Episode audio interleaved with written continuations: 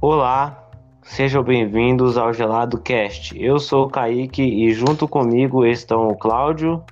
Boa tarde. E o Daniel. Boa tarde. O nosso podcast abordará vários temas sobre sorvete. E o tema de hoje será o que é a história do geladinho tem a ver com a Segunda Guerra Mundial. O que sabemos sobre a história do geladinho? Bom, Acontece que durante a Segunda Guerra Mundial, os marinheiros norte-americanos consumiam alimentos processados que eram congelados em pequenos sacos plásticos.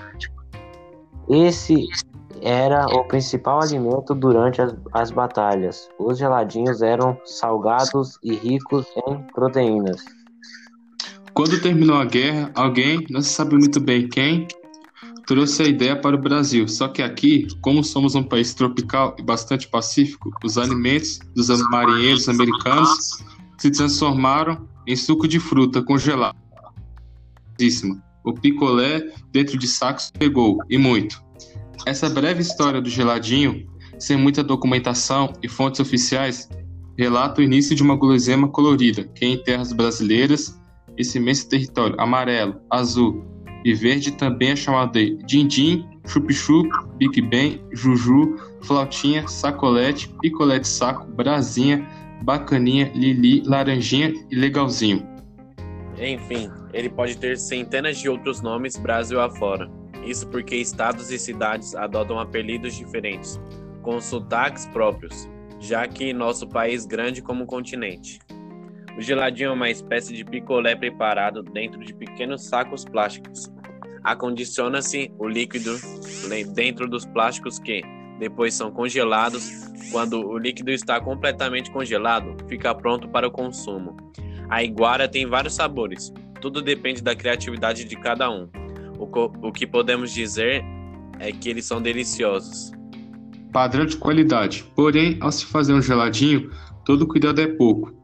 Se ele não for feito dentro de padrões adequados de higiene e cuidados específicos, pode estragar rapidamente e fazer mal à saúde.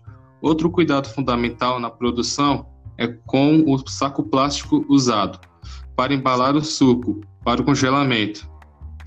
Quando degustamos um geladinho, o plástico entra em contato com a boca e, se ele não estiver limpo e não for atóxico, pode causar problemas de saúde.